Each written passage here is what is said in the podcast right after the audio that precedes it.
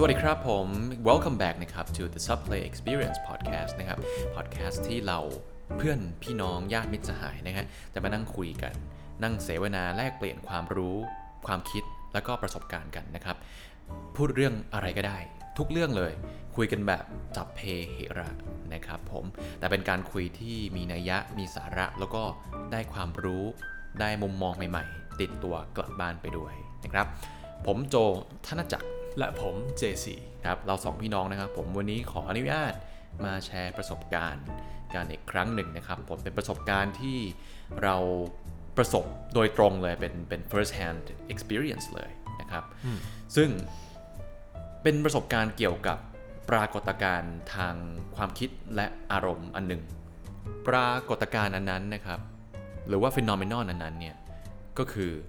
reverse culture shock นะครับผมเป็น culture shock ที่เกิดขึ้น ไม่ใช่ตอนไปอยู่ต่างประเทศ แต่เป็น culture shock ที่เกิดขึ้น ตอนที่กลับมาอยู่ที่ที่เป็นบ้านตัวเองซึ่งก็เป็นประสบการณ์ที่หลาย ๆ คนอาจจะมองข้าม เพราะว่าเวลาเราคิดจะไปต่างประเทศเนี่ย เราคิดถึงตอนที่เราไปตอนที่เรากำลังจะไปต่างประเทศอืมแต่ว่าเราไม่ได้คิดถึงว่า เออแล้วพอเรากลับมาแล้วเนี่ย มันเป็นยังไง หรือว่าเออสำหรับคนที่ไปอยู่ที่นู่นนาน ๆ แล้วเนี่ย เออ จริง ๆ ตัวเขาเนี่ยก็เปลี่ยนด้วยนะ คือเราก็จะ เปลี่ยนไปตามสภาพอืม environment ที่เราอยู่ เพราะฉะนั้นอย่างอย่างเราไปอยู่ต่างประเทศมา 10 ปีอย่างเงี้ยอืมเราก็จะไปชินกับ environment ตรงนั้นอืมพอเรากลับมาแล้ว เราก็จะไม่ชินกับสิ่งที่เราเคยชินมาตอนที่เราอยู่เด็กอืมซึ่งซึ่งที่บอกว่าเอ่อหลายคนอาจจะแบบไม่ได้ไม่ได้เคยประสบ หรือว่าไม่เคยเจอเนี่ย เพราะว่ามันจะต้องไปอยู่ต่างประเทศในในระยะเวลาที่นานพอสมควรในระดับหนึ่ง อย่างในเคสของเราสองคนเนี่ยเราไปอยู่แบบเป็น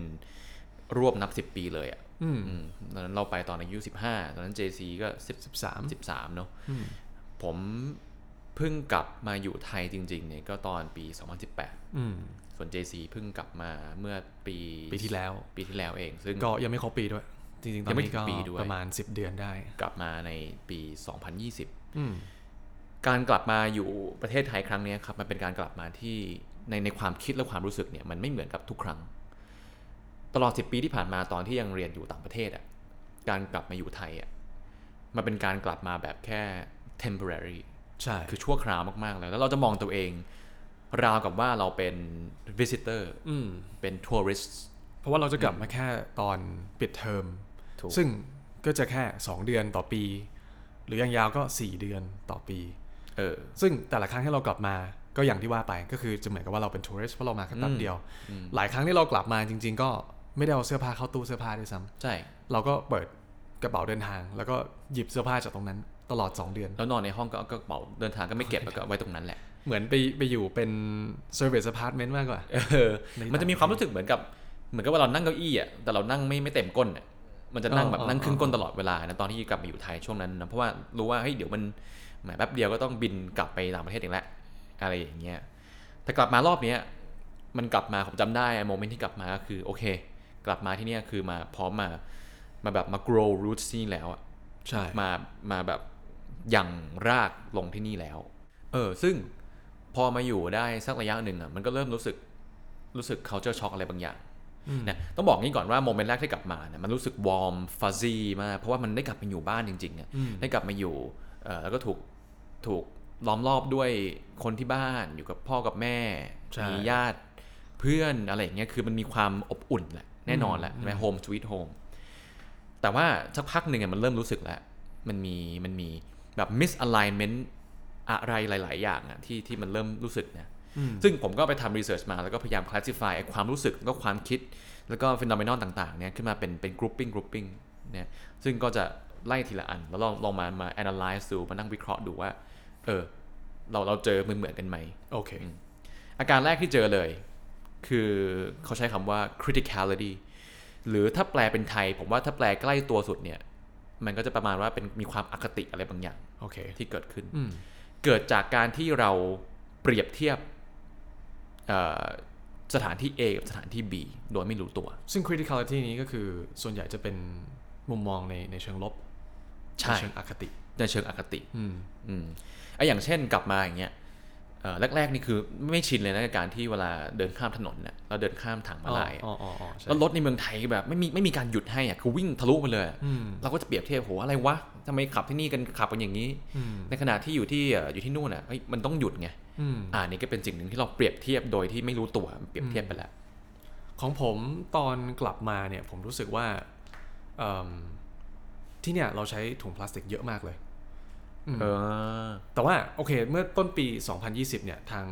ทางเอ่อทางภายในประเทศเราก็มีมีการรณรงค์ให้ใช้ถุงพลาสติกน้อยลงเยอะมากนะอืมแต่ว่าถึงถึงถึงแม้ว่าจะเป็นอย่างนั้นเนี่ยเอ่อเรื่องของเวลาสมมติเราไปตลาด หรือว่าไปที่ที่เป็นแบบชาวบ้านหน่อยเนี่ย ก็ยังมีการใช้ถุงพลาสติกเยอะมาก บางทีผมรู้สึกว่าอะอยากกินหมูทอด ก็จะมาอยู่ในกล่องพลาสติกแล้ว ซึ่งใส่ถุงพลาสติกอืมบางทีเราก็ถืออันนี้อยู่แล้ว เราไปซื้อไก่ทอดอีก เขาก็จะใส่ถุงพลาสติก แล้วเขาก็จะเอาถุงพลาสติกมาให้เราอีกอืมคือบางทีเรากินอาหารแค่มื้อเดียวเนี่ยผมรู้สึกว่าโอ้โหถุงพลาสติกแบบ7จ็ดแปดใบอะอืมแล้วกินอยู่คนเดียวไงอืมรู้สึกว่าเรื่องของ pollution เนี่ยก็ค่อนข้างเยอะอยู่ อืมอืมซึ่งการเปรียบเทียบเนี่ยมันเป็นการเปรียบเทียบที่ถ้าผมนั่งนั่งลองสะท้อนตัวเองอะ่ะมันเป็นการเปรียบเทียบที่ค่อนข้าง bias นะอืมเพราะเหมือนกับเราเรายังเรายังแบบคิดถึงที่นู่นอยู่อะแล้วพอมาเจอที่นี่เราจะมองแต่อะไรที่มัน negative negative อ่าใช่ในขณะที่อะไรที่มัน positive เนี่ยเราเราก็จะไม่มอง เราก็จะไม่เอามาไม่หยิบ ยกมามามาคิดหรือมาพูดอะไรอย่างอืเงี้ยมเออซึ่งก็แต่ทั้งนี้ทั้งนั้นเนี่ยมันก็เป็นอาการหนึ่งที่เจอก็คือความอคติอะไรบางอย่างที่เกิดขึ้นก็เป็น negative feeling อย่างหนึ่งที่เจอโอเคอืมอาการต่อไปที่เจอเลยซึ่งอันนี้ผมส่วนตัวเนี่ยตอนผมกลับมาเนี่ยผมสครัลเกิลค่อนข้างเยอะเลย แล้วก็ไม่เคยแชร์กับใครด้วย ไม่เคยแชร์กับใครเอ่อก็คือเรื่องของ communication problem เว้ยอืมคือในตอนก่อนๆเนี่ย ถ้าเกิดเอ่อ ท่านผู้ฟังท่านไหนเนี่ยได้ฟังเนี่ยเราเราได้แชร์เรื่องของการเรียนภาษาใหม่ทิปส์กับการแบบสมมติของเราเรียนภาษาอังกฤษเนี่ยเรียนยังไง แล้วก็มีมีทิปส์ยังไงในการที่จะพัฒนาภาษา แต่ว่าตัวผมเองเนี่ยผมก็ประสบปัญหานะเว้ยกับการที่ไปอยู่ต่างประเทศมา กลับมาอยู่ประเทศไทยที่ 90%เราพูดเป็นภาษาไทยใช่เป็นภาษาที่ไม่ต้องเรียนอะไรใหม่นะแต่มันมันมีความรู้สึกว่าลิ้นพันกันเวลาคุยกันอืมอืมอืมอย่างผมรู้สึกว่าบางทีเราไปอยู่นานๆแล้วเนี่ย ไปอยู่ต่างประเทศนานๆเนี่ยเออบางทีมันมี development ใหม่ในในภาษาเนาะภาษามัน evolve over time ก็จะมี slang ใหม่ขึ้นมาอะถูกวิธีการพูดแบบใหม่อืมเออหรือแม้แต่ culture บางอย่างที่มันค่อนข้างที่จะละเอียดอ่อน อย่างเช่นเรื่องดาราคนใหม่อืมๆนักร้องใหม่ๆเงี้ยเออเราก็จะค่อนข้างที่จะไม่ทันไม่รู้จักแหละอ่าแล้วเวลาเอิ่มเอ่อเรื่องของการสื่อสาร communication เนี่ยแบบเวลามาคุยกับคนไทย ที่จริง ๆ เราควรจะชินมากที่สุดเนี่ยเออเรากลับเฮ้ย เราเราคุยกับเขาแบบมีปัญหา ซึ่งอันนี้ส่วนตัวผมก็มีปัญหาเหมือนกันมีปัญหาใช่ไหมอืมมันไม่ connect นะใช่แล้วเราไม่ได้บอกว่าเฮ้ยเราเราเราแบบไม่ไม่ได้พยายาม snobbish หรือว่าเฮ้ยเราภาษาอังกฤษนี่ภาษาไทยไม่ใช่นะ แต่มันเป็นแค่การที่ว่าอืมเราเราคิดว่าเราจะไม่มีปัญหาอืมแต่มันมีปัญหาว่ากับการใช่ที่กลับมาพูดภาษาไทยอีกทีหนึ่งอืมเพราะว่าอะไรครับ เพราะว่าอยู่ที่นู่นน่ะมันด้วยความที่เราไป adapt กับเอ่อการที่เราถูก surround ด้วยภาษาอังกฤษอืมในเคสของเราเนี่ยตั้งแต่ตอนอยู่สิงคโปร์เลยนะ มันเป็น all in English ถูกไหมใช่แล้วไปอยู่แคนาดาอีกก็ English อีกอืมแล้วอยู่นู่นเนี่ยเราก็เราก็แฮงเอาท์กับคนที่เป็นต่างชาติด้วยกันเองค่อนข้างเยอะอีกอืมเพราะฉะนั้นเราถูกฝึกเราถูกหล่อหลอมให้ฟอร์มความคิดในหัวเนี่ยเป็นภาษาอังกฤษใช่ฉะนั้นเสียงในหัวเนี่ยความคิดเป็นภาษาอังกฤษเลยนะใช่เวลาคิดเวลาสะบดเวลาจะอะไรก็แล้วแต่เนี่ยเป็นภาษาอังกฤษในหัวอืมแล้วตอนที่อยู่นู่นเนี่ย ความคิดแล้วแปลงเป็นภาษาเนี่ยคือการที่เรา verbalize ความคิดออกมาเป็นคำพูดเนี่ยมันเป็นมัน direct route ไงอืมมันตรงๆไงก็คิดภาษาอังกฤษพูดภาษาอังกฤษอืมแต่พอมาอยู่เนี่ยมันคิดเป็นภาษาอังกฤษอยู่ แต่มันต้องพูดเป็นภาษาไทยเว้ยอืมเพราะฉะนั้นมันต้องมีการ process เอ่อเพิ่มอีก step หนึ่งในการแปลในหัวก่อนแล้วค่อยพูดอืมหลาย ๆ คนอาจจะยังไม่ค่อยเข้าใจนะว่าเอ้ยทำไมอยู่อ่าเป็นคนไทยแล้วอยู่ต้องคิดเป็นภาษาอังกฤษเพื่อที่จะพูดเออภาษาโอเคไทยเออแต่ว่าเอิ่มในทางทางเดียวกันเนี่ยมัน บางทีสิ่งที่เราเรา experience เนี่ยมันเหมือนกับเวลาที่คนไทยพยายามจะพูดภาษาอังกฤษเลย คือเราเราคิดในหัวเนี่ยเราเรารู้นะว่าจะพูดประโยคเนี้ยอืมแล้วในหัวเราเนี่ยเราเราเรียนภาษาอังกฤษมาแล้ว เรารู้ทุกคำเลยที่จะพูดอืมแต่พอมันรวมๆกันเนี่ยมันฟังแล้วแบบมันมันมันไม่น่ามันใช่ฟังอะทำแม่งทำแม่งไงเออเพราะว่าบางทีเราแปลออกมาตรงๆเนี่ยแบบ expression หนึ่งของภาษาอังกฤษเนี่ยเอ้ยมันฟังดูแบบโอเคมันมันเหมาะสถานการณ์นี้มากเลยเออะอเออ แต่ว่าพอแปลเป็นภาษาไทยปุ๊บมันอืมมันหลุดอะเออเออมเออซึ่งซึ่งมันมันมันด้วยความบังเอิญด้วยนะ ที่ว่าภาษาอังกฤษกับภาษาไทยอะ sentence structure มันจะค่อนข้างแตกต่างกันเออใช่ ภาษาอังกฤษเนี่ยเอ่อภาษาประโยคเป็นอย่างหนึ่งเนี่ย เราจะแปลการเรียงคำในประโยคเนี่ยตรงๆเป็นภาษาไทยเลย มันมันไม่ work เว้ยบางบางบางคำบางประโยคนะเอ่อบวกกับคำศัพท์เว้ยบางทีเนี่ยพูดพูดภาษาไทยอยู่อย่างเงี้ยแล้วมันคิดคำไม่ออก ซึ่งผมเชื่อว่าท่านผู้ฟังหลายคนอาจจะอาจจะสังเกตแล้วมันฟังแล้วติดติดๆในในในตอนก่อนหน้านี้ในพอดแคสต์ของเราเนี่ยที่บางทีพูดบางคำเนี่ยเฮ้ยมันฟังดูใช้คำผิดปะวะ อันเนี้ยก็เป็นสิ่งที่เออมันจริงนะเราเราบางทีเราคิดคำภาษาไทยไม่ออก แล้วก็ก็ struggle แต่ก็พยายามแบบ readjust แล้วก็พยายามอันนี้อยู่ยกตัวอย่างครับว่าคำเอ่อ expression หรือว่าคำศัพท์ภาษาอังกฤษบางคำที่มันไม่ translate เป็นภาษาไทยโอเคได้เนียนเนี่ยก็อย่างเช่น ง่าย ๆ เลย สมมติว่าจะชวนเพื่อนไป ออกกำลังกาย โอเค ถ้าภาษาอังกฤษก็บอกให้ you wanna you wanna go to the gym โอเค ที่นู่นเขาใช้คำว่ายิมหรือว่า gym อืมแต่อยู่ที่ไทยเนี่ยจะใช้คำว่า fitness เฮ้ยอ๋อไปไปฟิตเนสไหม ซึ่งอันเนี้ยผมใช้สักพักหนึ่งนะกว่าจะกว่าจะเริ่มชินว่าเอ้ยมันต้องใช้ฟิตเนสไว้ถ้าบอกให้ไปยิมไหมไปยิมคือมันคนหนึ่งคนไม่ใช้สองยิมมันคือยิมนาสติกอะไรอย่างเงี้ยมันมันฟังดูอ๋อโอเค ทำแม่งทำแม่ง Right หรือว่าเอ่อสมมุติผมจะถามเพื่อนเฮ้ยเอ่อภาษาอังกฤษนะ เอ่อ do you have a you have any good shows do you, are you watching any shows right now ก็คือกำลังถามว่าดูดูหนังหรือดูซีรีส์หรือดูอะไรเรื่องอะไรอยู่หรือเปล่าเราก็จะเรียกซีรีส์ที่นี่ที่นี่เรียกซีรีส์หรือเป็นหนังไปเลยมันจะเจาะจงไปเลยเออใช่แต่ภาษาอังกฤษเนี่ยมันจะพูดรวมๆว่า any good shows อืมอืมอะไรอย่างเงี้ยเป็นต้น หรือบาง expression บาง slang เนี่ยภาษาอังกฤษมีแต่ภาษาไทยไม่มีเว้ยอืมเช่นโอเคสมมตินะ สมมติผมกำลังจีบสาวคนนี้อยู่โอเค จีบเท่าไหร่ก็จีบไม่ติดเว้ยอืมไปบ่นกับเพื่อนบ่นกับ JC ก็ได้เฮ้ยมึงจีบไม่ติดว่ะอะไรก็ไม่รู้แม่งชวนไปไหนก็ไม่ยอมไปเอ่ออะไรอย่างเงี้ย JC ก็อาจจะบอกว่า yeah yeah man she's playing hard to get อ๋อสไตล์ playing hard to get ก็คือแบบถ้าถ้าแปลห้วนๆตรงตัวก็คือ คือทำทำให้มันยากอะพยายามแบบไม่ไม่ให้จีบง่ายอะไรอย่างเงี้ยแต่ภาษาไทยอะสำนวนมันเล่นตัว เล่นตัวอ่าอ่าใช่อะเล่นตัว แต่ว่าเราในหัวเราจะคิดว่าเป็น play hard to get ไง right right เอ่อเล่นตัวเนี่ยมันมันมันความหมายมันมันถูกนะ แต่มันไม่ได้ตรงตัวแบบ เพราะโอเคเล่นตัวอาจจะเป็นแค่แบบเอ่อสมมติผมเอ่อ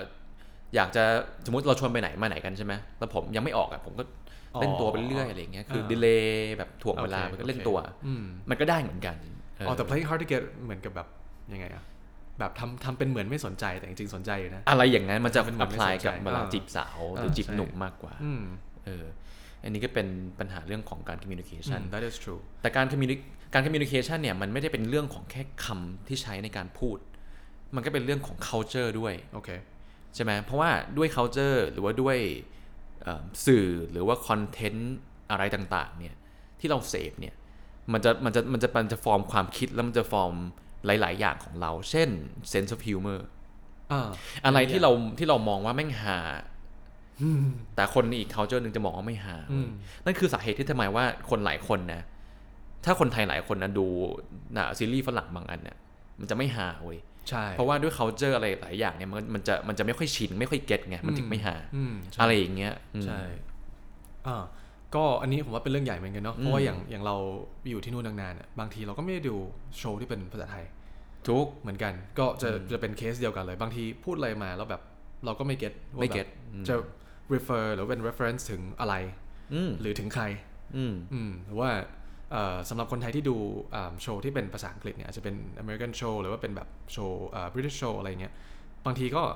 เขาพูดมาเราก็แปลตรงอืมๆ แต่จริง ๆ แล้วมันมันมีความหมายที่ลึกซึ้งกว่านั้น ซึ่งบางทีเราจะต้องเข้าใจอ่าลึกลงไปถึง culture ของเขาหรือว่าเอ่ออบางทีอาจจะไม่เกี่ยวกับ culture ด้วยนะ บางทีมันเกี่ยวกับสิ่งที่เพิ่งเกิดขึ้นอ๋อเมื่ออาทิตโคย์ที่แล้วอย่างเงี้ยเป็นอาจจะ current มี issue current issue อ่าที่แบบอ่าฮาฮาแบบเป็น controversial issues อ่าแล้วก็พูดขึ้นมาอ่าเฮ้ยเราไม่เก็ตว่ะเพราะว่ามันเป็นของประเทศนั้นๆน่ะหรือเป็นของอืมภาษานั้นอืมๆอืมซึ่งสำหรับเราแล้วเนี่ยมันก็เอ่อ apply กับภาษาไทยเหมือนกันเออบางที ปีที่แล้วมีอะไรเกิดขึ้นที่ไทยเนี่ยเออเราก็ไม่รู้อะเราก็ไม่ได้อยู่ใช่ไหมอ่ากลับมาพอเขาพูดถึงเราก็แบบคือคืออะไรพี่ ใช่เราก็ใช่ไม่รู้เออก็ก็กลับมาก็สักพักหนึ่งกว่าจะเริ่มเก็ตแบบมุกไทย ซึ่งพอมันเก็ตแล้วมันก็เออมันก็ฮาเว้ยแต่มันฮาแต่มันต้องสักพักหนึ่งอะกว่าจะเริ่มเริ่มเก็ตเริ่ม readjust ได้อืมเออเริ่มเข้าใจเอ่ออะไรอะ implication อะไรต่างๆ ที่มันอยู่ในไทยอะไรอย่างเงี้ยอืมซึ่งผมว่า ในมุมหนึ่งนะสำหรับคนที่ฟังแล้วเอ๊ะทำไมทำไมทำไมเด็กสองคนนี้ทำไมไปอยู่ต่างประเทศแล้วกลับมาแล้วทำตัวเป็นฝรั่งคือมันไม่ใช่อย่างนั้นนะเออมันเหมือนกับถ้าคุณลองจินตนาการดูว่า เราเรียนอยู่ที่ไทยเนี่ยถึงประมาณมสองมสามอืมแล้วอยู่ดีๆเนี่ยเอาเด็กมสองมสามเนี่ยมาอยู่ในที่ทำงานเลยอะอืมเอ้ยมันคุยกันไม่รู้เรื่องนะอืมอืมอืมคือช่วงเวลาสิบปีที่เราไม่อยู่เนี่ย คือมันหายไปเฉยๆเลย แล้วพอใช่เราใช่กลับมาเนี่ยโอเคมัน you know we picked up from where we left off อืมคือเราเราเราทิ้งไว้ตรงไหนเราก็มาหยิบต่อตรงนั้นเนี่ยอืมบางทีแบบวิธีการพูดของเราเนี่ยเออมันยังเป็นเหมือนเด็กอายุ 12ใช่ปะเออใช่ใช่ใช่เออเพราะเราเรา used to that อะคือตอนนั้นยังพูดคำหยาบเขายังไม่ให้พูดเลยในโรงเรียนอะพอกลับมาเออปุ๊บมันมันกลายเป็นอีกอีกฟิลหนึ่งแล้วเป็นเออเป็นสังคมของผู้ใหญ่ที่เพิ่งเริ่มทำงานกันออเด็กที่เพิ่งเรียนจบกันเอออืมเพราะฉะนั้นเราก็เลยจะแบบมีหลาย ๆ ครั้งที่แบบไม่ไม่ไม่ค่อยเก็ตอืมอืมแล้วแล้วประเด็นนี้ก็คือก็เคยคุยกับ กับเอ่อเพื่อนรอบตัวที่ที่ circumstances เหมือนกันนะก็คือพวกที่ไปโตเมืองนอกแล้วกลับมาอยู่ไทยอย่างเงี้ยก็เคยนั่งคุยกันเฮ้ยเอ้ยมึงเคยเจออย่างนี้ปะวะหรือมึงรู้สึกอย่างนี้ปะวะอืมก็ทำให้รู้สึกว่าเอ้ยก็ไม่ใช่ทำให้รู้สึกทำให้ค้นพบว่า ทุกคนมันเป็นหมดเว้ยอืมมันมันเป็นเรื่องธรรมชาติมันเป็นเอ่ออย่างที่บอกเป็นเป็น psychological phenomenon ธรรมชาติที่เกิดขึ้นอืมที่บังเอิญมันมันเอ่อไม่ได้แมสมากอืมเพราะว่าหนึ่งเนี่ยเอ่อ คนที่แบบไปอยู่ต่างประเทศนานๆอย่างเงี้ยก็อาจจะไม่เยอะ ถ้าไปเรียนต่างประเทศก็อาจจะไปปี 2 ปี ซึ่งมันอาจจะไม่นานพอกับการที่ให้ให้มันไปไปไป adapt อยู่ที่นู่นแล้วกลับมาต้องมา readapt อีกทีหนึ่งอืเนี่ยมใช่ แต่ในเคสของพวกที่ไปอยู่นานๆเป็น 10 ปี หรือไปอยู่แต่เด็กอย่างเงี้ยเอ้ยอืมไอเนี้ยแม่งไอ้นี่อืมซึ่งอันเนี้ยผมคิดว่ามันแพร่หลายกว่าที่ที่ทุกคนคิดไว้นะอ่าเพราะว่ามันมันรวมไปถึงทุกคนที่เคยไปอยู่ อเมริกาก็ตาม นิวซีแลนด์ก็ตามยุโรปก็ตาม ซึ่งเยอะมาก แล้วเราก็ไม่ได้พูดถึงแค่เด็กไทยที่ไปอยู่ต่างประเทศ เราพูดถึงเด็กเกาหลีที่ไปอยู่อเมริกานานๆหรือว่าเด็กจีนที่ไปอยู่อังกฤษนานๆเขากลับมาทุกคนก็ experience this reverse culture shock เหมือนกันอืมอืมซึ่งตัวนี้น่าสนใจมาก เพราะว่าเรากำลังมีปรากเอ่อปรากฏการณ์เนี้ยซึ่งเกิดขึ้นกับคนในหลายประเทศมากเลยอืมแล้วเป็นคนกลุ่มกลุ่มเนี้ยที่ที่เจออะไรคล้ายๆกันหมดเลยอืมอืม ซึ่งต้องบอกว่ามันไม่ใช่แค่เราฝั่งเอเชียไปอยู่เอ่อฝั่งฝั่งคนขาวหรือคนฝรั่ง กลับมาอยู่เอเชียแล้วก็รู้สึกนะอีกอีกอีก the opposite ก็เกิดขึ้นเหมือนกัใช่ฝรั่งที่ไปอยู่ที่จีนหรือไปอยู่เวียดนามหรือบางคนมาอยู่ไทยเนี่ยอืมมาอยู่แบบสักระยะหนึ่งนานๆแล้วก็กลับไปอยู่นู่นน่ะแม่งก็รู้สึกเหมือนกันอืมซึ่งเขาก็รู้สึกว่าอะอย่างภาษาไทยเราอะเราจะมีเสียงเอ่ออะไรนะเสียงห้าเสียงอะอ่าซึ่งแต่ละเสียงเนี่ยมันจะมันจะมันจะ emphasize แบบอารมณ์ได้ใช่ไหมอืม แต่พอไปอยู่นู่นนะภาษาอังกฤษไม่มีไงอ่าอะไรอย่างใช่นี้เป็นต้นหรือว่าเคยคุยกับเพื่อนที่เอ่อไปอยู่ที่อยู่ที่จีนหรืออะไรจำไม่ได้แล้วแต่อยู่ในเอเชียนะ แล้วก็เอ่อที่นี่เราก็ไอ Hello Kitty มันค่อนข้างค่อนข้างฮิตใช่ไหม yeah เขาก็แบบอยู่นี่เขาก็มีเพื่อนที่นี่แล้วก็ซื้อแบบ Hello Kitty ติดมือถือกันหรืออะไรอย่างเงี้ยหรือ wallpaper เออเป็น Hello Kitty อะไรอย่างเงี้ยใช่ใช่กลับไปอยู่นู่นน่ะไปใช้อะด้วย culture ของของคนบ้านเขาก็คือฝั่งนู้นน่ะ มันก็จะไม่ชินกับเฮ้ยอะไรวะอยู่ทำงานแล้วอยู่ยังยัง Hello Kitty อยู่เลเอยอวะอะไรใช่อย่างเงี้ใช่ยใช่ใช่ไหมเออมันมันเหมือนกันก็คือกลายเป็นว่าเอ้ยมันเรื่องธรรมชาติเว้ยอืมแค่แค่เราเราเพิ่งจะมารู้ตัวเพิ่งจะมาประสบก็ตอนนี้ อืมอะแต่ทีนี้พอด้วยด้วย difficulty หรือด้วยการปัญหาที่ว่ารู้สึกมันคุยกับใครไม่ค่อยรู้เรื่องเนี่ย มันก็ทำให้เกิดความรู้สึกที่เอ่อ loneliness อืมความรู้สึกเหงา โอเค หรือว่าความรู้สึก isolation โอเคนะครับเป็นซึ่ง mar- พูดอย่างเงี้ยหลายคนจะไม่เชื่อนะโค marginalize ใช่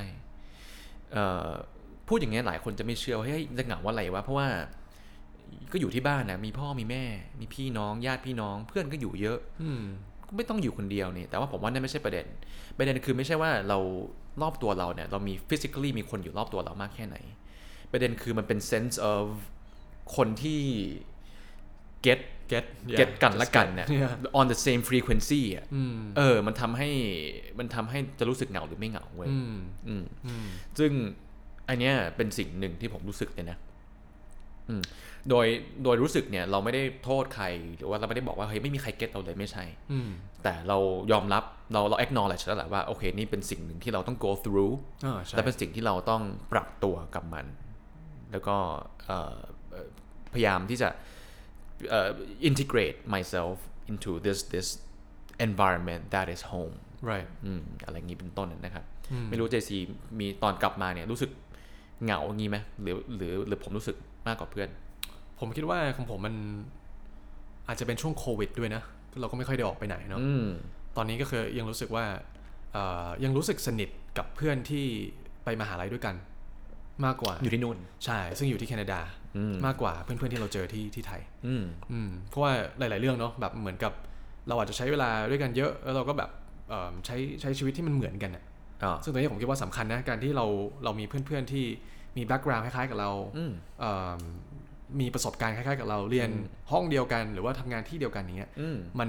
ทำให้เราเข้าใจกันและกันมากกว่าอืมอืมไอ้พูดถึงเพื่อนต่างประเทศอันนี้ อันนี้เป็นกู o ดพอยต์เลยนะอ่าอันเนี้ยผมว่าผมผมค้นพบว่ามันเป็นข้อมันเป็นข้อดี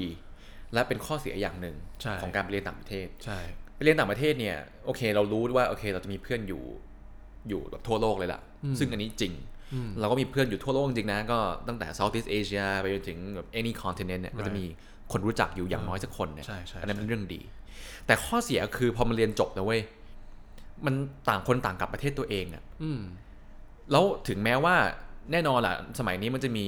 เครื่องมือต่างๆ ที่ทำให้ keep in touch ได้อะใช่ความสนิทสนมอะมันไม่เหมือนเดิมไงอืมเพราะเมื่อก่อนเราอยู่ใน environment เดียวกัน เราประสบอะไรคล้ายๆ กัน ตอนนี้ใช่มันกลับไปอยู่คนละประเทศแล้วอะอืมแล้วเรื่องที่จะคุยกันเรื่องที่จะแบบ keep in touch กันอะมันจะค่อยๆ จางลงจางลงจางลงเว้ยอืมอืมมันทำให้อะไร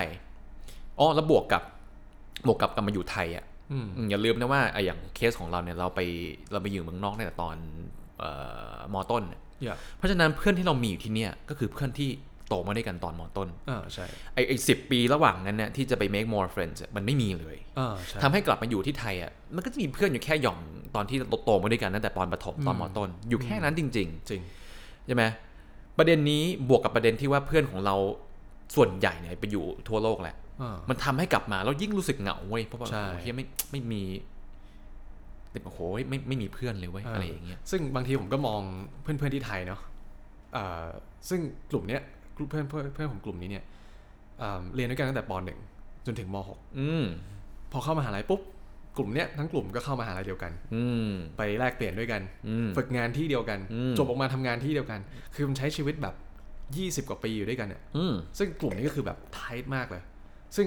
บางทีมาเทียบกับตัวเราเองเนี่ยมันก็แบบโห พวกนี้ไม่ไทท์อะอืม แล้วเขาอยู่ด้วยกัน 20 ปี เราอยู่ด้วยกันเขาก็10 ปี โอเคเราก็สนิทระดับหนึ่งอะแต่เราไม่มีทางสนิทเท่ากับ you know them อืมสนิทกันเองอะอืมอืมมันก็จะเป็นอีกฟิลหนึ่งแต่ว่าในในในทางกลับกันเนี่ย มันก็มันก็มองในอีกมุมหนึ่งได้นะว่าเขาอยู่ด้วยกันมาเนี่ยเป็นเป็นเพื่อนที่ไทท์กันมากเลยเนี่ยแต่ว่าในขณะเดียวกันเนี่ยสิ่งที่เราคนที่เราเจอข้างนอกเนี่ยอ่าฮะเพื่อนๆที่เราไปเจออยู่ที่ต่างประเทศ ก็เป็นอ่าฮะอีก ex- อีก experience หนึ่งที่เพื่อนๆเราที่เนี่ยไม่มีโอกาสได้มีเอออืมก็เป็นอีกมุมหนึ่งเหมือนกันนะว่าแบบมันเหมือนกับ you can have anything you want but you cannot have everything you want อืม you know คือแบบอยากจะมีอะไรก็ได้ แต่ว่าเราไม่สามารถมีทุกอย่างได้อ่าพร้อมๆกันอ่าอืมใช่นะนะก็คือนะก็คือเรื่องของปัญหาว่ารู้สึกว่าเฮ้ยแม่งเหงาว่ะอะไรอย่างเงี้ยอืมแต่ด้วยความเหงาด้วยความที่รู้สึกว่ามันไอโซเลตเนี่ย ถึงแม้ว่าจะอยู่กับที่ที่เป็นบ้านตัวเองแท้ๆเนี่ย มันก็เลยทำทำทำให้เริ่มรู้สึก รู้สึกเอิ่มเบื่อ รู้สึกเบื่อหน่าย รู้สึกเอิ่มเหมือนถูกเหมือนถูก trap ในระดับหนึ่งอะจริงๆ ใช้คำนี้โอเคผมใช้คำว่าเบื่อหน่ายอย่างนี้ผมว่าไม่ค่อยถูกนะ แต่ว่าภาษาอังกฤษก็คือรู้สึกมันมัน suffocating แต่แต่ by the way นี่นะครับ นี่คือปัญหาอย่างหนึ่งที่ใช่มันคำภาษาอังกฤษมัน work แต่ว่าภาษาไทยมันไม่ค่อยไม่ค่อยตรงเท่าไหร่ ก็ต้องขยายความเพิ่ม suffocating คือหายใจไม่ออก เออรู้สึกเหมือนหายใจไม่ออกอะ เพราะว่าอะไรครับ เพราะว่ามันก็นั่งวิเคราะห์ดูแล้วมันก็มีมีเอ่อปัญเอ่อมี causes อ่ามาจากตรงนี้หนึ่งเลยเนี่ย มันกลับมาเนี่ยมันรู้สึกว่าสูญเสียความอิสระไปอืมอันนี้หลายคนจะรู้สึกถ้าเกิด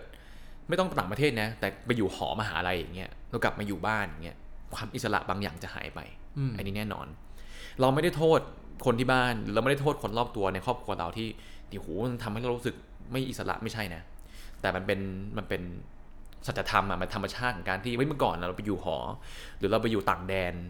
เรารับผิดชอบแค่ตัวเอง ไม่มีใครมามามามาแบบจ้องมองเรา มีแค่เรากับเรากับเราใช่ใช่แต่พอกลับมาอยู่ที่บ้าน เช่น ตอนนี้เราก็อยู่กับที่บ้านเนาะเราจะไปไหนทำอะไรเนี่ย เราต้องนึกถึงคนอื่นด้วย นึกถึงว่าเฮ้ยถ้าเรากลับบ้านดึกเนี่ย แล้วคนที่บ้านเนี่ยแม่จะจะจะเป็นห่วงหรือเปล่า เพราะว่าเขาก็ไม่ได้มาจะมาคุมอะไรเรามากหรอกแต่ว่าอย่างน้อยเนี่ยเขาก็เอาแวร์แล้วแหละว่าเรายังไม่กลับบ้านอืมเพราะฉะนั้นเนี่ยเราจะทำอะไรเราต้องเริ่มเริ่มคิดแล้วอืมอ่าก็เป็นอย่างหนึ่งที่ตอนแรกเนี่ยทำให้รู้สึกว่าโอ้โหมันอึดอัดไม่ค่อยอิสระอืมแต่พอเริ่ม readjust ได้เนี่ยก็เริ่มรู้แล้วว่าโอเค ตอนเนี้ยเรามาอยู่ในสิ่งแวดล้อมที่ไม่ได้มีแค่เราเราแล้วก็เราเลยนะเรามีคนอื่นด้วยเพราะฉะนั้นเนี่ยทำอะไรเนี่ย ก็ต้องคิดหลายมุมนิดนึง ใช่ใช่แล้วก็ก็ก็เป็นสิ่งหนึ่งที่ เออ ตอนนั้นซัฟเฟอร์แต่ตอนเนี้ยโอเคละเรียจัดได้ละเอออืมซึ่งในในมุมมองของตรงนี้เนี่ย ผมคิดว่ามันก็มันรวมไปถึงเอ่อ structure ของ society ในประเทศไทยด้วยอ่าฮะว่าทุกสิ่งทุกอย่างที่เราทำมันดูเหมือนกับว่า จะมีผลกระทบต่อคนอื่นโอเค somehow โอเคคือเหมือนกับเราอยู่แคนาดาคือเราคือคนมาจากทั่วโลกเยอะมากเลยอะ แล้วเราก็เป็นหนึ่งในนั้นอะเป็นหนึ่งในคนคนหนึ่งอะที่มาจากไหนก็ไม่รู้อืมทำอะไรก็ได้ แล้วตอนนั้นคือเราจะรู้สึกว่าเราฟรีมาก คือเดินเดินอยู่ตรงถนนเนี่ยอยากจะตะโกนก็ได้ ไม่มีใครว่าถูกป่ะคือบางทีเราก็แบบ อยากเล่นอะเราก็โดดหรือว่าเราร้องเพลงดังอืๆมบนถนนคือได้เลยอยู่ที่แคนาดาอืมแต่พออยู่ที่นี่ปุ๊บมันดึงเหมือนกันไม่ได้อะอืมเราจะต้องเป็นแบบใครสักคนหนึ่งที่แบบ มันจะมีอะไรสักอย่างที่เหมือนกับ เราจะมีฟังก์ชันที่อยู่ใน society สักอย่างหนึ่งอะคือเราที่เราจะไม่สามารถที่จะ อยากจะทำอะไรก็ทำแบบนึกออกไหมมคือสมมติว่าอะไปอยู่ในโรงเรียนอืมเราก็ต้องเป็นนักเรียนหรือเป็นผู้ปกครองหรือเป็นคุณครู ซึ่งทั้ง3 position เนี่ยมันจะไม่ทำให้เราแบบอยากจะทำอะไรก็ทำได้ หรือว่าเราอยู่บนเดินอยู่บนถนนอย่างเงี้ยเราก็อาจจะเป็นแบบถึงบางทีเดินซื้อของเฉยๆนะเอ่อเราเป็นลูกค้าเขาเป็นแม่ค้าอย่างเงี้ยเราก็แบบมันมันมีเหมือนกับเป็นเป็น อะไรสักอย่างที่บอกว่าเอออยู่ต้องสำรวมนิดนึงคือคือไม่ไม่ไม่ได้แบบทำอะไรเลอะเทอะได้อะอืมเอ้ยเอออันนี้อันนี้จริงเอออัอันนี้จริง ซึ่งอธิบายเนี่ยมันก็อธิบายยากนะ เพราะว่าไม่รู้ว่ามันคืออะไรที่ที่เหมือนกับมันมี expectation บางอย่างที่บอกว่าเราควรจะประพฤติตัวอย่างนี้ในสังคม อืม ซึ่งอยู่ที่ไทยเนี่ยจะมีมากกว่าที่แคนาดานิดนึง ที่แคนาดาคือเขาไม่ค่อยไม่ค่อยแคร์อะเพราะว่าผมคิดว่ามันเป็นเป็นเนื่องเนื่องด้วยว่าคือคน คนหลากหลายมาก มันมันเขาผมว่ามันเรื่องของ culture มากกว่าอืมหรือเปล่าไม่ไม่แน่ใจ ไม่รู้อ่าอย่างอย่างที่ JC ยกตัวอย่างมาว่าอยู่นู่นอาจจะเดินเดินอยู่บนถนนแล้วก็อยากจะโบกเวกโวยวายอะไรคือคนเขาก็ไม่ไม่จัดไงใช่คนเขาก็ โอเค เรื่องอยู่เออบางบางคนแม่งจอยด้วยเอ้ยเฮ้ยแม่งฮาดีอะแม่งเอาเอาเอาด้วยเอาด้วยอะไรอยากเต้นงก็งี้เต้น แต่อยู่เนี่ยทำอย่างงั้นแม่งก็คนก็อาจจะมองให้บ้าปะวะอะไรอย่างน่าเงี้อยู่หบรืนเปล่า YouTube แล้วอยู่บน Facebook live อยู่ ก็น่าน่าจะเป็น culture นะผมว่านะ อืมไม่ได้บอกว่าไม่ได้บอกว่าไหนดีกว่าไหนแต่ว่ามันมันพอมันต่างกันอย่างเงี้ยก็เลยทำให้รู้สึกว่าโอเคอยู่นี่มันต้องต้องอีก character หนึ่งว่างั้นเถอะใช่ใช่ใช่อีก character หนึ่งอืมแล้วก็ ไม่รู้ว่ามีส่วนมากน้อยแค่ไหนที่ว่าอยู่นู่นน่ะเราเป็นนักเรียนน่ะหมวกที่สวมอยู่เป็นนักเรียนแล้วกลับมาอยู่เนี่ยมันวัยทำงานแล้วอืมมีความมันก็ต้องรับเปผิดชลี่ยบนในสังคมเปลี่ยนบทบาทหรือเปล่า เออไม่รู้นะ อันนี้ก็ไม่แน่ใจเหมือนกันก็พยายาม figure out อยู่เหมือนกันเอ่ออีกอย่างหนึ่งเรื่องของความรู้สึก suffocating เนี่ยมันก็เป็นเรื่องของผมส่วนตัวนะ ผมส่วนตัวคืออย่างนี้ ผมรู้สึกว่า skill ที่ได้จากที่นู่นมาเนี่ย มัน somehow มันไม่ apply กับ ที่นี่อย่างที่ผม expect ไว้อะเช่น เช่นอะไร อย่างผมเล่นมายากลอืมอืมตอนผมอยู่ฝั่งนู้นเนี่ยฝั่ง the west เนี่ย or in Canada เนี่ยเล่นมายากลมันสนุกเว้ย มันสนุกเพราะว่า reaction ของคนเนี่ยอืมมันจะแบบมันจะใหญ่มากเลย มันจะว้าว บางคนเร่งตะโกนบวกเวกบางคนวิ่งหนีเลยก็มีอืมบวกกับ culture ที่นู่นที่เวลาสมมุติว่าออฟฟิศอาจจะมีเลี้ยงบริษัท จัดโอเคปาร์ตี้ หรือว่าที่บ้านมี house party อะไรอย่างเงี้ยค่อนข้าง common ที่เขาจะจ้างนักมายากลอืมอืมมันก็เลยเหมือนกับเป็นเป็น reinforcing factor ที่เราอยู่นู่นมันทำให้เล่นแล้วมันสนุกสนุกสนุกกลับมาเล่นต่ออีกกลับมาฝึกฝนต่ออีกอะไรอย่างเงี้ยอืมแต่พออยู่ที่เนี่ยเอิ่มมันมันไม่ค่อยใช่อย่างนั้น มันมันจะอีกอีกฟิลหนึ่งอะอืมโอเคแหละ มันก็มีงานที่ที่ก็จ้างนักพยากลแต่ผมว่ามันไม่ค่อยคอมมอนเท่าไหร่โอเคนะเอ่อ แล้วก็เวลาเล่นกับคนส่วนใหญ่ อันนี้จะประสบการณ์โดยตรงเลยนะฮะคนส่วนใหญ่เนี่ยเอ่อโดยเฉพาะกับกับถ้าเป็นรุ่นพ่อรุ่นแม่อะไรอย่างเงี้ยเวลาเล่นเนี่ย reaction ก็จะไม่ได้ไม่ได้ใหญ่ไม่ได้เขาใหญ่ react โตนะเออแต่เขาจะจะค่อนข้างคีบลุกนิดนึงอ่าอันใช่นี้โดยธรรมชาติไม่ได้ผิดแต่เป็นโดยธรรมชาติเป็นอย่างนั้น มันก็เลยทำให้รู้สึกว่าเล่นเราไม่ไม่ค่อยสนุกเท่าอะอืมอ่าอันนี้ก็เป็นสิ่งหนึ่งที่ทำให้รู้สึกว่าskill ที่เราได้มาจากตรงนู้นเนี่ย มันมันมาอยู่นี่แล้วมันใช้แล้วไม่ค่อย apply แล้วไม่ค่อยไม่ค่อยมันเท่าไหร่อืมอืมไม่รู้ว่าในมุมมอง JC เนี่ยเช่น เช่นเอ่อเอ่อทำทำอย่าง AJC ทำอาหารเนี่ย culinary เนี่ยมีมีอะไรคล้าย ๆ อย่างนี้ไหมอืมมันก็คล้ายคล้ายๆกันเนาะแต่ว่าผมคิดว่าที่ไทยก็เริ่มที่จะ accept การที่ที่มีคนแบบไปไปทำเป็นเชฟเป็นมืออาชีพมากขึ้น แต่ว่ามันก็ แน่นอนมันมันจะมีมีอยู่นิดนึง อย่างเช่นอืมการที่ผมทำงานในร้านอาหารเนี่ยคือผมไม่ได้เป็นเชฟแบบเชฟใหญ่นะคือเป็นพนักงานทำอยู่ในครัวที่ร้านอาหารที่แคนาดาเนี่ยแล้วอะคิดถึงร้านราเมงร้านหนึ่งก็ได้ มีพนักงานคนเนี้ยนั่งทำก๋วยเตี๋ยวให้คุณกินอยู่อะอืมผมก็เป็นอย่างนั้น แต่ว่าประสบการณ์ที่ผมอยู่ที่แคนาดาตอนนั้นน่ะคือมันเหมือนกับว่า เราคุยกับลูกค้าได้เหมือนกับเราเท่าเทียมกันเลย อืมคือเราก็ทำอาหารแล้วเขาก็กิน แล้วเราก็นั่งคุยกันเหมือนกับอืมเหมือนกับเรารู้จักกันอะอืมอืมแล้วก็ดูแลเขาอย่างนั้นอืมแต่ว่าพอเรากลับมาทำในร้านอาหารที่อยู่ที่ไทยเนี่ย มันจะเป็นอีกฟิลหนึ่งละ เราเราก็เป็นเหมือนกับว่า เออ เป็นเป็นพนักงานในร้านอาหารคนหนึ่งนะอืมคือจะไม่สามารถที่จะเข้าไปคุยอะไรกับลูกค้าก็ได้อะอืมอืมสำหรับคนที่ฟังอยู่เนี่ย ถ้าเกิดว่าเราชินกับสิ่งที่เป็นอยู่ที่ไทยนี่นะ ซึ่งไม่ได้ผิดนะ แต่ว่านี่คือแบบ the norm here คือเป็นสิ่งที่เอปอกติที่นี่ that's the word the norm here เออ ก็คือจะจะรู้สึกว่าเฮ้ยพนักงานเข้าไปคุยเล่นกับลูกค้าอย่างเงี้ยมันมันไม่ได้ ซึ่งที่นู่นเนี่ยนอนของเขาก็คือคุยได้ คุยกับทุกคนอะคุยได้ อืมซึ่งตรงเนี้ยก็คือแบบรู้สึกว่า เออมัน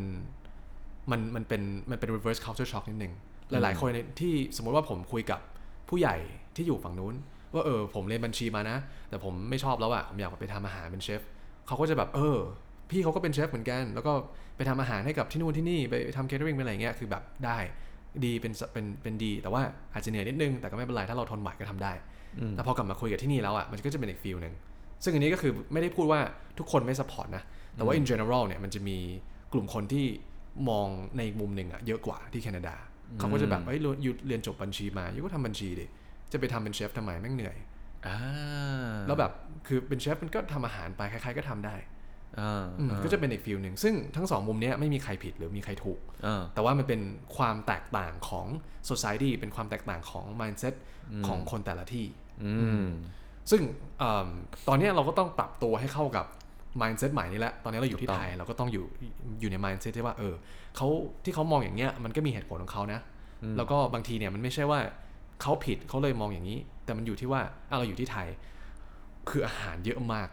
คืออยากกินอะไรก็ได้ ราคาเท่าไหร่ก็ได้ ตั้งแต่ 20 ถึงเป็นหมื่นคุณยูมีอะไรอยากกินได้หมดเลยอืมฉะนั้นการที่อยู่เข้าไปทำอาหารเนี่ยบางทีก็อาจจะไม่ใช่อาชีพที่เหมาะที่สุดสำหรับสำหรับ experience ที่ยูมีอืมการจบบัญชีจากต่างประเทศอาจจะไม่ใช่เหมาะที่สุดอืมแต่ว่าตอนที่เราอยู่แคนาดาเนี่ยเราก็จะเป็นอีกหมวกหนึ่งเราเป็นคนต่างชาติที่มาอยู่ที่นี่ อืมแล้วที่แคนาดาเนี่ยเขาไม่ได้มีอาหารแบบเกลื่อนแบบเยอะแยะไปหมดไม่ได้มีออปชันมากอ่าฮะเพราะฉะนั้นการที่เราไปเป็นเชฟอยู่ที่นู่นเนี่ยเออมันก็โอเคนะ เพราะว่าคนทำไม่เยอะอืม แล้วค่าแรงอะสูงอืมอืมการที่ทำขายอาหารอาหารก็แพง เพราะฉะนั้นเงินที่อยู่ได้มันก็ not bad อืมเพราะฉะนั้นบางทีมันก็เอ่อความแตกต่างของธรรมชาติของแต่ละที่เนี่ยมันก็จะหล่อหลอมความคิดของคนแต่ละพื้นที่ ซึ่งพอเราเปลี่ยนจากแคนาดากลับมาอยู่ที่ไทยแล้วเนี่ย เราจะต้องเปลี่ยนความคิดระดับหนึ่งเลย ให้มันเข้ากับคนที่นี่ แล้วก็เข้ากับ environment อืมที่เราอยู่ อืมอืม เออ แต่ประเด็นนี้ อันนี้ผมผมเสนอเอ่อความคิดอีกมุมหนึ่งโอเค จากอีกมุมหนึ่งคือเมื่อกี้เราบอกว่าเอ่อทั้งของผมเอ่อเป็น Magic แล้วก็ของของ JC ก็ทำงานอยู่ใน industry ของของอาหารเนี่ย ก็จะเจออุปสรรคอย่างนั้นเนาะใช่แต่ว่าของผมนะอีกอีกอีก industry หนึ่งที่ผมกลับมาอยู่ไทยแล้วกลับ positive อะก็คืออะไรรู้ไหมก็คือ industry ของเอ่อ mixology ไว้ยโอเคหรือ liquor industry เอ่อ ผมผมอะอีกอีก passion ของผมก็คือเป็นเป็น mixologist นะก็คือแบบทำเอ่อผสมเครื่องดื่มแอลกอฮอล์อะไรอย่างเงี้ยนะครับ mixology mixology อาจจะไม่เข้าใจ ถ้าเกิดเป็นภาษาไทยก็คือทำงานในบาร์ ใช่ใช่ใช่คือมัน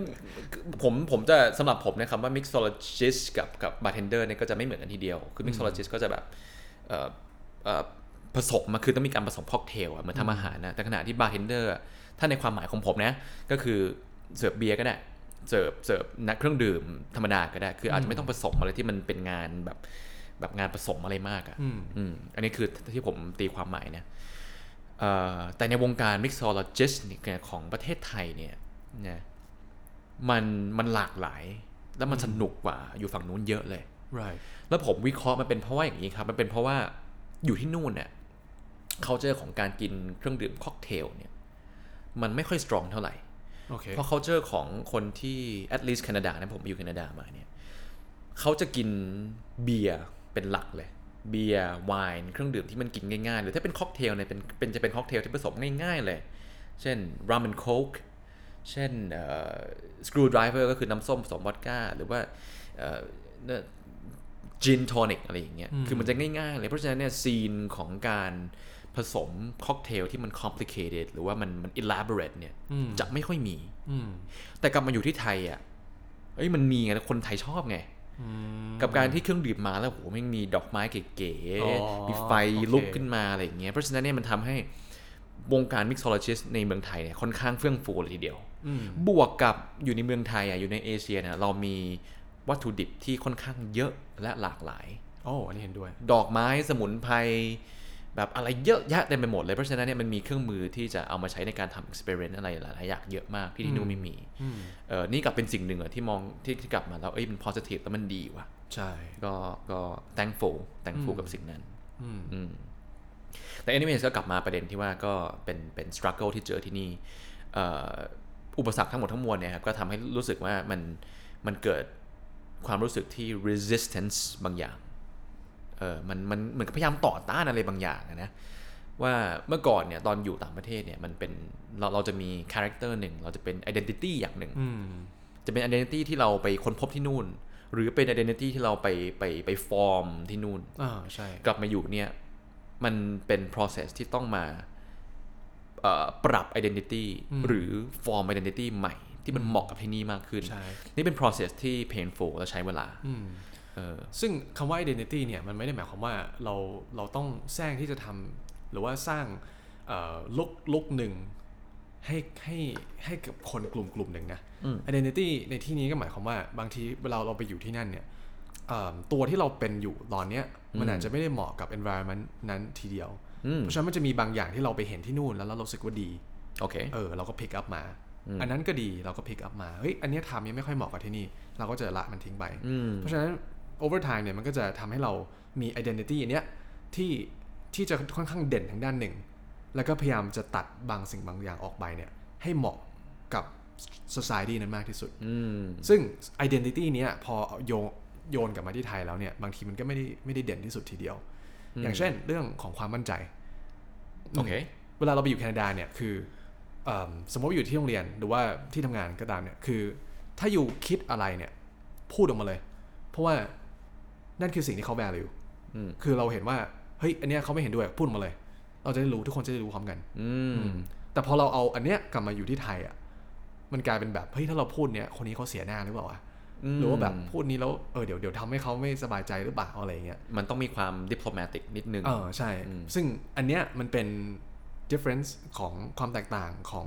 society แต่ละที่อืมซึ่งทำให้เราต้องเปลี่ยน identity ตรงเนี้ยจากคนที่แบบ confident มากๆ คิดอะไร คิดว่าเนี้ยถูกพูดเลย กลายเป็นว่าเราเอาเราจะต้อง reserve หน่อยเราอาจจะต้องแบบคิดมากกว่าเดิมนิดนึงอืมมันก็เลยเหมือนกับว่าทำให้เหมือนกับสิ่งที่เรา express ออกมา หรือว่า express ตัวเองออกมายังไงเนี่ยเปลี่ยนนิดนึงเวลาเรากลับมาที่นี่ ผมผมว่ามันอ่าใช้คำว่า confidence นี่อาจจะอาจจะไม่ไม่ถูกร้อยเปอร์เซ็นต์โอเคถ้าถ้าเป็นผมผมจะใช้คำว่าแบบความ assertiveness อะ assertiveness right เออหรือ assertiveness is the right คำ assertiveness เนี่ยคือความ assertive เนี่ยมันคือคิดยังไงพูดอย่างนั้นอืมแต่ ในบางบางเคสซึ่งซึ่งไอไอไอเอ่อนิสัยอย่างเงี้ยมันใช้ที่กับบาง society เนี่ยมันมันใช่มันโอเค แล้วเขาเขาเขา encourage ด้วยอืมแต่ในใน society อย่างเช่นในประเทศไทยของเราเนี่ยมันจะต้องมีความอย่างที่บอกไปต้องมีความแบบต้องมีความเอ่อละเอียดอ่อนในการ communicate นิดนึงใช่ความ assertiveness อาจจะถูกมองว่าเป็นความ aggressiveness ก็ได้อืมแล้วมันจะไม่ค่อยจะไม่ค่อยโอเคกับการใช้ใน society ที่นี่ ใช่เออก็เป็น good point เพราะอยู่ที่เนี่ยจะพูดอะไรอะบางทีเราคิดเราพูดไม่ได้มันต้องต้องเอ่อคิดแล้วก็หาวิธีพูดที่มันไม่กระทบกระทั่งนิดหนึ่ง เพื่อไม่ให้เกิด conflict ใช่อืมเออซึ่งอันนี้ก็เป็น good point นะ เพราะว่าเอ่อไม่ได้บอกว่าเอ่อ culture ไหนมันมันเหนือกว่าอันไหน แต่ว่ามันเป็นการที่เราเรา acknowledge แล้วเรา appreciate ทั้งสอง culture อืมแล้วก็เลือกที่จะใช้เอ่อ method ที่มันเหมาะกับ culture นั้นอืมแล้วก็เราอาจจะมีสิ่งที่เรามีมีมี destination เดียวกันเนี่ยอ่าแต่ว่าการไปถึง destination เนี่ยมันอาจจะต้องไปคนละทางๆอ่าทางหนึ่งเราอาจจะบอกไปเรื่องตรงๆกับอีกทางหนึงก็คือ เราอาจจะต้องรอวันสองวันอืมหรือเราอาจจะต้องแบบพูดกับอีกคนนึงให้เขาไปพูดแทนอืมหรืออะไรอย่างเงี้ยแต่ว่าอืมคืออย่างที่พูดก็คือไม่ได้บอกว่าทางนี้เท่านั้นถึงจะไปถึงจุดนั้นได้อืมเพราะอีกทางหนึงก็ไปได้เหมือนกัน แต่เราต้องอืมปรับ identity ปรับวิธีการ act ของเราให้ไปถึงจุดนั้นได้เหมือนกัน แชร์ ประสบการณ์ส่วนตัวเลย ผมกลับมาใหม่ๆเนี่ย ผมมีคอน FLICT กับป้าผมเนี่ยเยอะมากอืมเพราะว่าความความความคิดความเห็นเนี่ย ไม่ตรงกัน ไม่มีใครถูกไม่มีใครผิดแต่ไม่ตรงกัน ด้วยด้วยความต่างเจนเนี่ยอันนี้เป็นประเด็นที่ทุกคนน่าจะพอทราบกันดีอืมแต่ครั้งแรกกลับมาเนี่ย approach ที่ผมเลือกที่จะใช้เดียวกับปัญหาเนี่ยนะเช่นปาคิดอย่างผมคิดอย่างเนี่ย ผม approach ผมคือผมก็เนี่ยแหละ assertive เนี่ยแหละพูดเลยไม่ไม่ไม่เห็นด้วยอย่างนี้ไม่โอเคอย่าง นี้ผิดอะบางคนไปว่าเขาด้วยนะอย่างนี้ผิด แล้วมันก็ทำให้เกิด conflict เว้ยก็มันก็มันต่างคนต่างไม่ผิดก็เขาเขาเขาคิดอย่างเราคิดอีกอย่างหนึ่งอืมเราว่าเขาผิดอะไรเงี้ยคือมันมันมีแต่มีแต่ผลผลเสียอืมจนกระทั่งกลับมา เราเริ่ม readjust แล้วก็เริ่มเอ่อเรียนรู้จากประสบการณ์แหละเราก็ mature ขึ้นในระดับหนึ่งแหละว่าอืมเฮ้ยมันมันอยู่อย่างเงี้ยแล้วโอเคละอยู่ที่นู่นเราทำอย่างนี้ได้นะ กลับมาอยู่ที่เนี่ย โดยเฉพาะกับผู้ใหญ่เนี่ยและโดยเฉพาะกับคนในบ้านนะที่เป็นผู้ใหญ่กว่าเนี่ยทำอย่างนั้นไม่ work อ่าก็ต้องเลือกวิธีอื่น ที่จะ achieve result อันเดิมนะ แต่ว่าวิธีอื่นที่มัน soft กว่านี้ที่มันที่มันไม่ต้องไปเกิด conflict ไม่ต้องเกิดการเสียดสีเกิดขึ้นอะไรอย่างเงี้ยเออก็เป็นสิ่งหนึ่งที่นี่เป็นประเด็นที่ผมผมได้ grow นะได้เรียนรู้ได้ grow แล้วก็ผมก็เอ่อ appreciate เอ่อแล้วก็อีกอาการหนึ่งที่ผมว่ามัน very interesting เลย ก็คือสิ่งที่เขาเรียกว่าเนี่ย reverse home sickness เออผมว่าที่น่าสนใจมากเพราะว่า เพราะว่าเรา technically อะเราอยู่ที่บ้านเนี่ยประเทศไทยคือบ้านของเราอะนี่คือที่ที่เราโตมาเราอยู่บ้านนะใช่แต่มันมีความคิดถึงบ้าน homesick อะแต่ไป homesick กับประเทศต่างประเทศอะที่มันไม่ใช่บ้านเราจริงๆอ่าอะใช่ใช่เออที่นี่ผมว่ามันน่าสนใจอะแต่มันแปลกมากแต่มันแล้วมันเป็นจริง ๆ ด้วย อืมอืมจนถึงทุกวันเนี้ย ผมอยู่ไทยกลับมาไทยแล้วสามสามปีแล้วแหละแต่ก็ยังมี moment ที่คิดถึงในในเคสผมเนี่ยผมคิดถึงแคนาดามากอืมเพราะแคนาดาเนี่ยเป็นที่ที่ผมได้ experience อารมณ์แทบจะครบทุกอารมณ์เลย อยู่นู่นเนี่ยได้ได้ได้ได้สนุกกับเพื่อนได้ได้มีแก๊งตัวเองเป็นแก๊งที่แบบโหสนิทมากนะอยู่นู่นได้เจอได้เจอแฟนคนหนึ่งที่รักมากที่สุดในชีวิต แต่ว่าเลิกกันไปแล้วนะเอ่อ ได้เครียดสุดๆเลยตอนตอนเรียนแล้วจะตกจะตกเนี่ยก็เครียดมากคือมันมันครบทุกอารมณ์อะแล้วก็ความรู้สึกบิลองเนี่ยที่ผ่านมาจนถึงตอนเนี้ยมันดันไปอยู่ที่นู่นอืมอืมซึ่งน่าสนใจมากนะ เพราะว่าเฮโจไปอยู่ที่นู่นสี่ปีอ่าแต่ว่าก่อนหนั้นเนี่ยอยู่ที่สิงคโปร์ที่ไทยมานานกว่าเยอะเลยอ่าแต่ว่าทุกวันเนี้ยกลับไปติดที่นู่นอ่าไปรู้สึกบิลองกับที่นู่นมากกว่า เออ อืม มันเออถ้าเกิดถ้าเกิดนั่งวิเคราะห์เนี่ยอาจจะเป็นเพราะว่าอยู่ที่นู่นเนี่ยมันในหลาย ๆ มุมนะฮะมันทำให้รู้สึกว่าเราเป็นตัวของตัวเองได้ แทบจะร้อยเปอร์เซ็นต์เนี่ยอืมเออเช่น เช่นเอ่อบางทีเราชอบเล่นอะไรแบบทะเลนทะเลนอะไรอย่างเงี้ยอยู่นู่นเราเราเราเราบังเอิญโชคดีไปเจอเพื่อนที่มันทะเลนเหมือนกันด้วยอะไรอย่างเงี้ยมันก็เลยโหทีนี้มันเลย อืมที่เนี่ยมันก็เป็นไปได้ครับแน่นอน แต่ว่ามันแค่เพิ่งกลับมาสามปีอะมันยังไม่เจออะอืมมันยังไม่เจอเอ่อ คลีกหรือว่ายังไม่เจอแก๊งที่มันอืมมันมันแน่นขนาดนั้นอะไรอย่างเงี้ยแล้วก็บวกกับยังปรับตัวตอนแรกๆอะนะปรับตัวด้วยอะไรด้วยอืมก็เลยดันไปนึกถึงตอนอยู่ที่นู่นมากกว่าแต่ส่วนใหญ่อืมซึ่งเราก็ไม่ได้บอกว่า อยู่จะต้องไปที่นู่นนะ ถึงไปเจอตัวตัวตนอืมคือคือบางทีเราอยู่ใน environment เดิมเนี่ย แต่แค่ว่าเราเจอคนใหม่ หรือว่าเราเปลี่ยนเอ่อที่ทำงานใหม่ หรือว่าเปลี่ยนโรงเรียนใหม่บางทีเราก็จะเจอ อะไรที่เราไม่ได้มีมาก่อนหน้านี้ yeah เราอาจจะมีแค่อาจจะต้องไปเจอใครบางคนที่ที่ bring out the best in us ที่ทำให้เรารู้สึกว่าแบบเออเรา comfortable กับการที่เราเป็นตัวของตัวเอง แล้วเราไม่ต้อง put up a wall หรือไม่ต้อง pretend to be something อืมอืมอืมซึ่ง for you ก็คือเกิดขึ้นที่แคนาดาอะใช่ใช่ เพราะฉะนั้นเอ่อถ้าพูดถึงเอ่อ reverse homesickness เนี่ย บางทีมันไม่ได้ขึ้นอยู่กับว่า เออเราอยู่ตรงเนี้ย แล้วเรารู้สึกคิดถึงที่นู่นอืมหรือว่าเราอยู่ที่นู่นแล้วคิดถึงตรงนี้ มันเป็นสิ่งที่เราเอา emotion ของเราไป attach กับมากกว่าอืมเราอาจจะ in this case ก็คือเอาไป attach กับคนที่อยู่ที่นู่นอืมแล้วก็เราไปใช้ชีวิตอยู่ตรงนู้น เราก็เลยมีความรู้สึกคิดถึงตรงนั้นมากกว่า อืมโอเคอันนี้เห็นด้วยอะทีนี้เมื่อกี้เป็นเรื่องของเออมุมที่ค่อนข้างนกาทีฟที่ที่เจอนะ แต่ในขณะเดียวกันมันก็มีมุมที่ positive เว้ยอืม ตั้งแต่กลับมาอยู่ที่นี่อืมเพราะว่าคำว่า reverse culture shock เนี่ยก็คือคำว่า shock เนี่ยก็คือเป็นเป็น positive thing ด้วยอะใช่มีทั้งมีทั้งใช่ไม่ดีแล้วก็มีสิ่งที่ดีด้วยใช่เพราะเราก็ตกใจเหมือนกัน ใช่ ว่าเฮ้ยมันเป็นอย่างนี้มาตั้งแต่เมื่อไหร่วะเนี่ยอืมเฮ้ยเมื่อก่อนเป็นอย่างนี้เหรอใช่เนอะเพราะบางทีเราเราเราชินกับอย่างเงี้ยแต่พออ่าเราไปอยู่ที่นู่นเรากลับมาเฮ้ยที่นี่มันโอเคนี่หว่า มันไม่ได้แบบอืมไม่ได้แย่อย่างที่เราคิดนะอืมหลายๆเรื่อง อืม ของครับโจมีอะไรบ้างอะถ้า positive culture shock นะโอเค ต้องใช้คำว่าช็อกไม่ได้แล้วล่ะต้องเป็นเป็นเป็น positive เอ่อเอ่อ realization ที่นี่ก็คือโอเคหนึ่งเลยเนี่ย realize ว่าเรามีโอกาสได้ reconnect กับเพื่อนเก่าๆของเราอืมอย่างที่บอกไปเคสผมเนี่ย ผมก็จะมีเพื่อนที่เป็นกลุ่มเนี้ยตั้งแต่ตอนปหนึ่งเลยแล้วก็โตด้วยกันมาจนถึงมต้นแล้วผมก็อืมเอ่อแล้วก็หนีเข้าไปใช่ไหมอืมกลับมาเนี่ยเรา เราเรามีโอกาสได้มาเจอเพื่อนกลุ่มนี้จริงๆอะซึ่งเมื่อก่อนนะเราเราห่างหาเราห่างเหินกันไปนานอะอ่าตอนเนี้ยเรากลับมาแล้วเราได้นั่งคุยกันในแบบที่ไม่เคยคุยมาก่อน เราได้นั่งเปิดใจกันในแบบที่ไม่เคยทำมาก่อนอืมเราได้ spend time ในแบบที่ไม่เคยทำมาก่อนเว้ยโอเคเพราะอย่าลืม ว่าตอนนั้นน่ะเราเด็กๆอะมอต้นอะ แล้วก็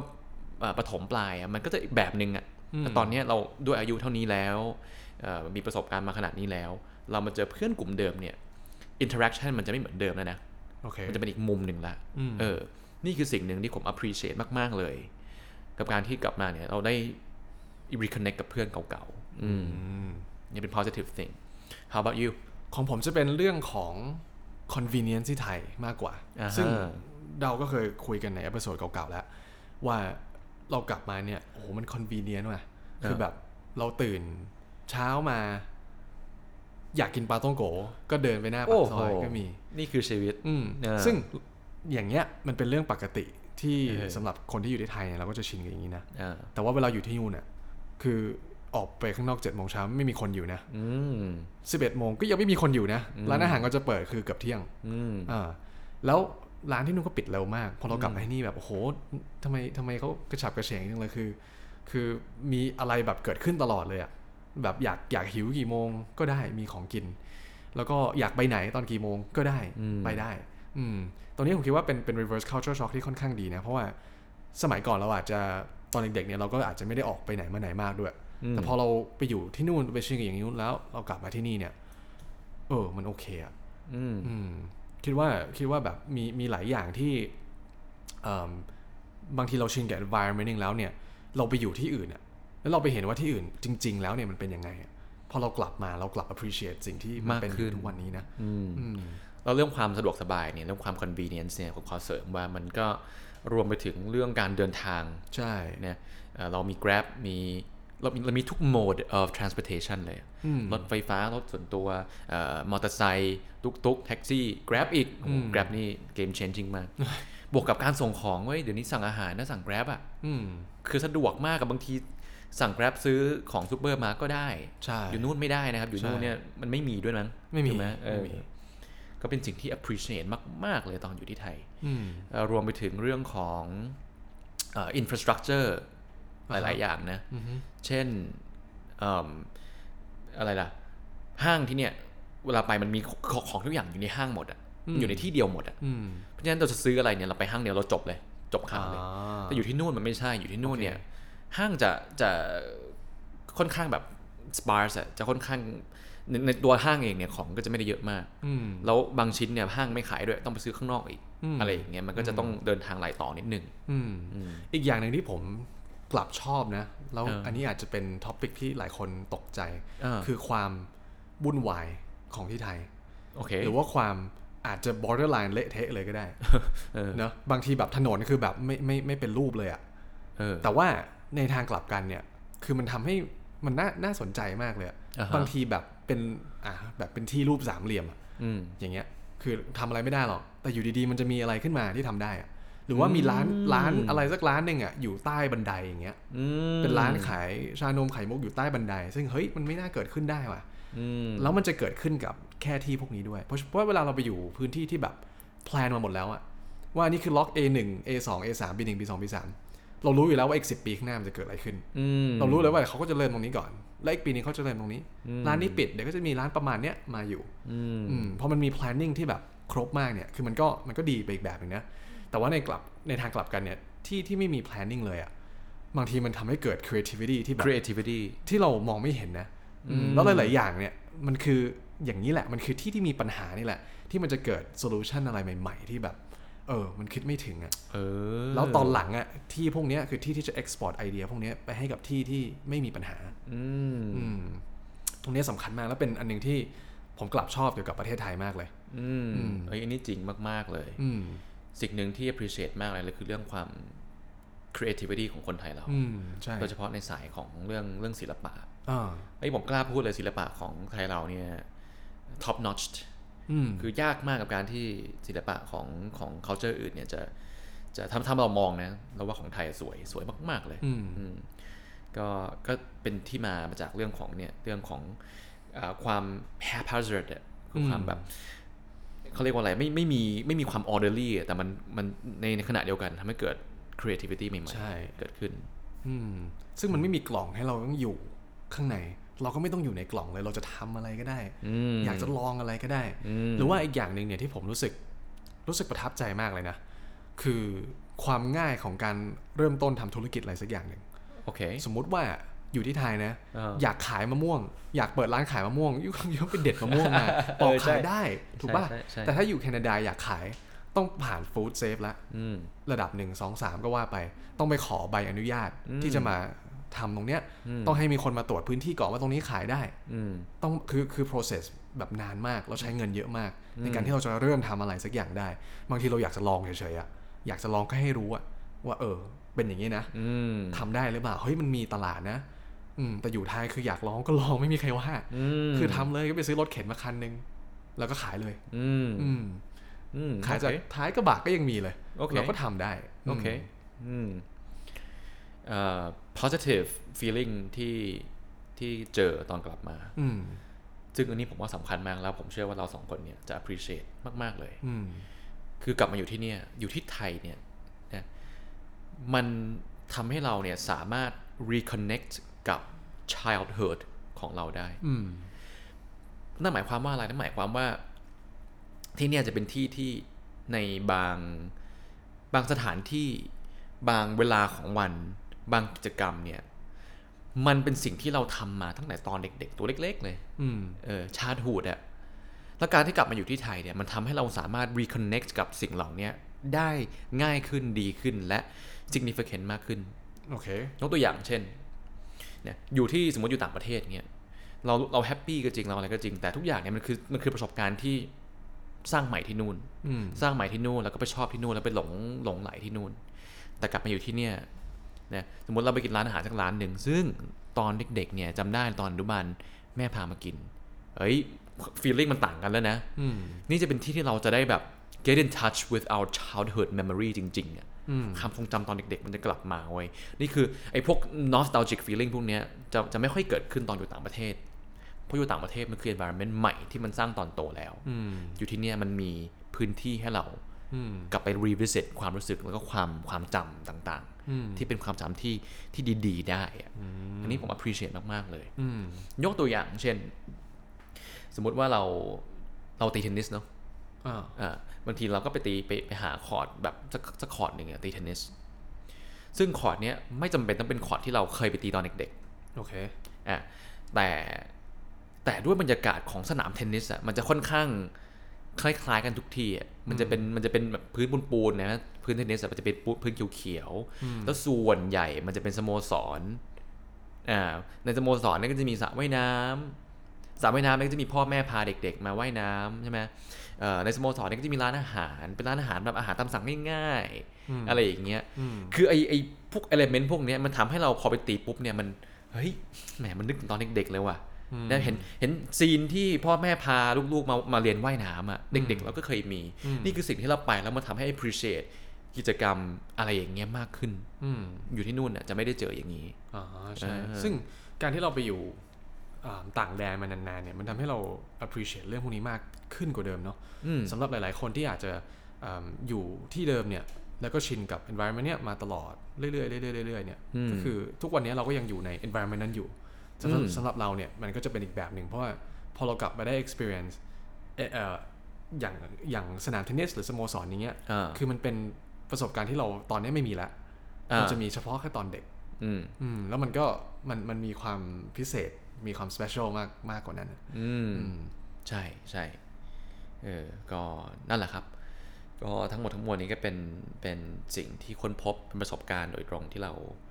เราได้เจอมา ตั้งแต่ตอนกลับมาเนาะแล้วหลาย ๆ อย่างเนี่ยก็กำลังกำลัง work on it อยู่กำลังแบบ readjust กำลังเรียนรู้อยู่นะเหมือนกับทุกสิ่งในชีวิตที่